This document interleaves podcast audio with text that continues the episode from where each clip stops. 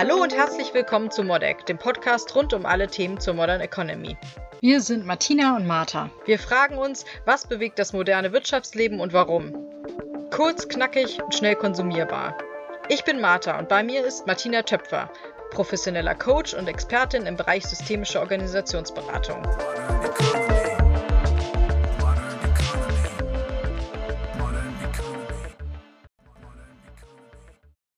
Herzlich willkommen. In unserer aktuellen Folge geht es weiterhin um das Thema Konflikt im Team. Wie kann man bei einem Konflikt eine einvernehmliche Lösung finden?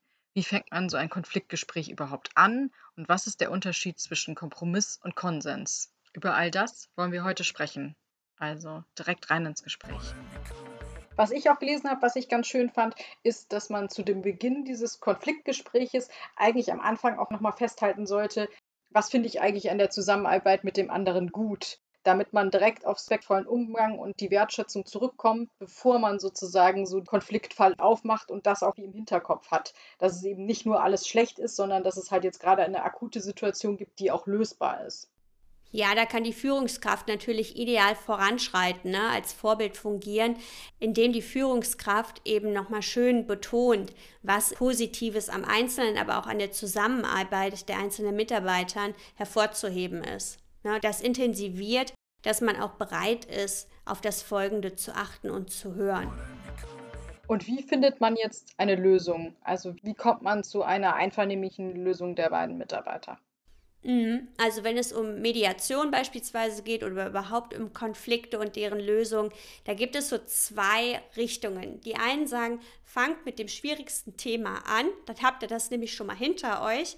Meine Empfehlung wäre tatsächlich, mit einem Thema anzufangen, was scheinbar erstmal simpel ist, wo ähm, die Meinungen gar nicht so weit auseinander liegen. Wichtig ist auch immer, dass man versucht, bei Meinungsverschiedenheiten immer auch zu gucken, was steckt denn dahinter? Also wo ist die Gemeinsamkeit? Und über das, was ein Konflikt immer noch gemeinsam hat, die Lösung zu entwickeln. Und das kann im ersten Moment noch so abstrakt, noch so experimentierfreudig, noch so verrückt sein.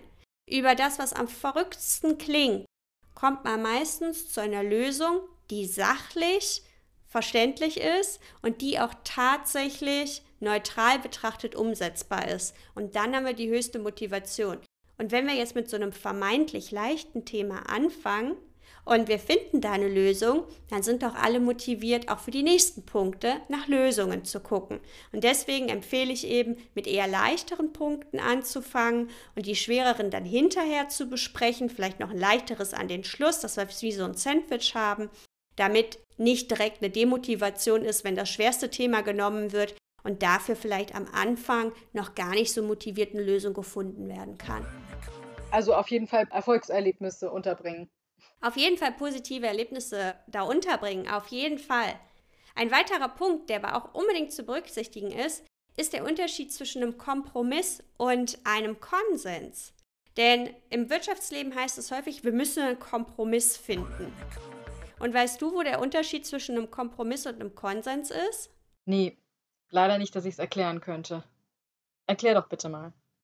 Wir sagen so häufig, wir müssen einen Kompromiss finden. Okay, und ein Kompromiss heißt eigentlich immer, dass nicht jeder sein Ziel zu 100% durchsetzen kann, sondern dass jeder Abstriche machen muss. Ja, ähm, wir machen das so, und so. So, und dann ist Person A zu 80% zufrieden und Person B ist zu 70% zufrieden. Das ist ein Kompromiss. Das heißt, jeder hat aber noch einen ziemlich hohen Grad an Unzufriedenheit und ist vielleicht gar nicht so glücklich. Wenn wir jetzt wirklich so in diese Konfliktlösungsverfahren reingehen und die strukturiert durchnehmen, also wie es wir zum Beispiel als externe Berater machen, dann ist unser Bestreben, immer nach einem Konsens zu gucken. Und das sagt nämlich, dass wir Lösungen finden, die für beide Parteien möglichst nah an den 100 Prozent dran ist. Und das klingt meistens total irrwitzig, das funktioniert aber tatsächlich, wenn man vorher eine Gesprächskultur aktiviert, die es allen ermöglicht, frei zu sprechen, was einem eben wichtig ist. Mhm. Das ist jetzt sehr abstrakt. Hast du dafür vielleicht ein Beispiel? Ja, also es gibt jetzt aus der Forschung gibt so einen total tollen Fall. Da sitzen zwei Menschen im Flugzeug, lernen sich kennen und das heißt die Zitronen auf Kanoi oder so ähnlich. Und es geht im Endeffekt darum, diese zwei Menschen sitzen im Flugzeug und fangen ein Gespräch an. Die haben noch eine halbe Stunde Zeit und der eine sagt, ja, äh, ich fliege nach Kornoi und ich brauche dort die Zitronen. Und der andere sagt, ey, das gibt's doch nicht. Ich fliege auch nach Kornoi und brauche die Zitronen. Und dann denken die sich, oh Mist, wir haben hier ein Battle, ja, wir haben hier einen Konflikt. Und dann sagt der eine, ja, hm, dann müssen wir die Ernte irgendwie aufteilen, dann kriegst du 50 Prozent und ich krieg 50 Prozent. So, das wäre ein typisches Beispiel für einen Kompromiss. Und ich finde, das ist auch das Beispiel, wo du direkt merkst, Mensch, da kann ja keiner so wirklich mit zufrieden sein. Also insbesondere, wenn es um Geschäftliches geht, ja, 50 Prozent weniger ist echt viel. So, und dann fangen die an, motiviert, sich weiter zu unterhalten. Und die fangen an, tiefer nachzufragen. Okay, wofür brauchst du denn die Zitrone? Und der eine sagt, ja, ich muss dafür, ich weiß es nicht, ein, ein Fruchtgetränk machen. Und der andere sagt, oh, okay, ja, und ich brauche die Zitronen, weil ich dafür ein Reinigungsmittel entwerfen muss. Okay, damit kommt also keiner weiter. Womit kommen die aber weiter? Sie strukturieren ihr Gespräch. Sie machen sich Notizen.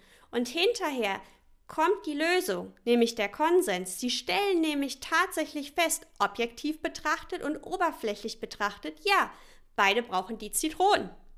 Tiefer nachgefragt, erfahren sie aber, dass der eine nur den Saft von der Zitrone braucht und der andere braucht witzigerweise nur die Schale von der Zitrone. So, und das ist ein Konsens, weil richtig zugehört, richtig nachgefragt, immer wiederholt, um den anderen zu verstehen, zeigt sich, beide Parteien können zu 100% bekommen, was sie eigentlich haben wollten. Und das nennen wir Konsens. Sehr schön erklärt.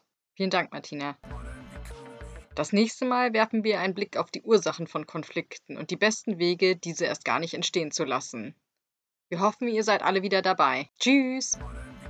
Wenn ihr wissen wollt, wer hinter Modex steckt oder was unsere nächsten Themen sein werden, geht doch einfach auf www.martinatöpfer.com mit OE geschrieben. Wir freuen uns, wenn ihr das nächste Mal auch dabei seid. Hinterlasst uns gerne Kommentare, macht Themenvorschläge und wir freuen uns sehr, wenn ihr euren Freunden und Bekannten von uns erzählt. Vielen Dank und hoffentlich bis zum nächsten Mal.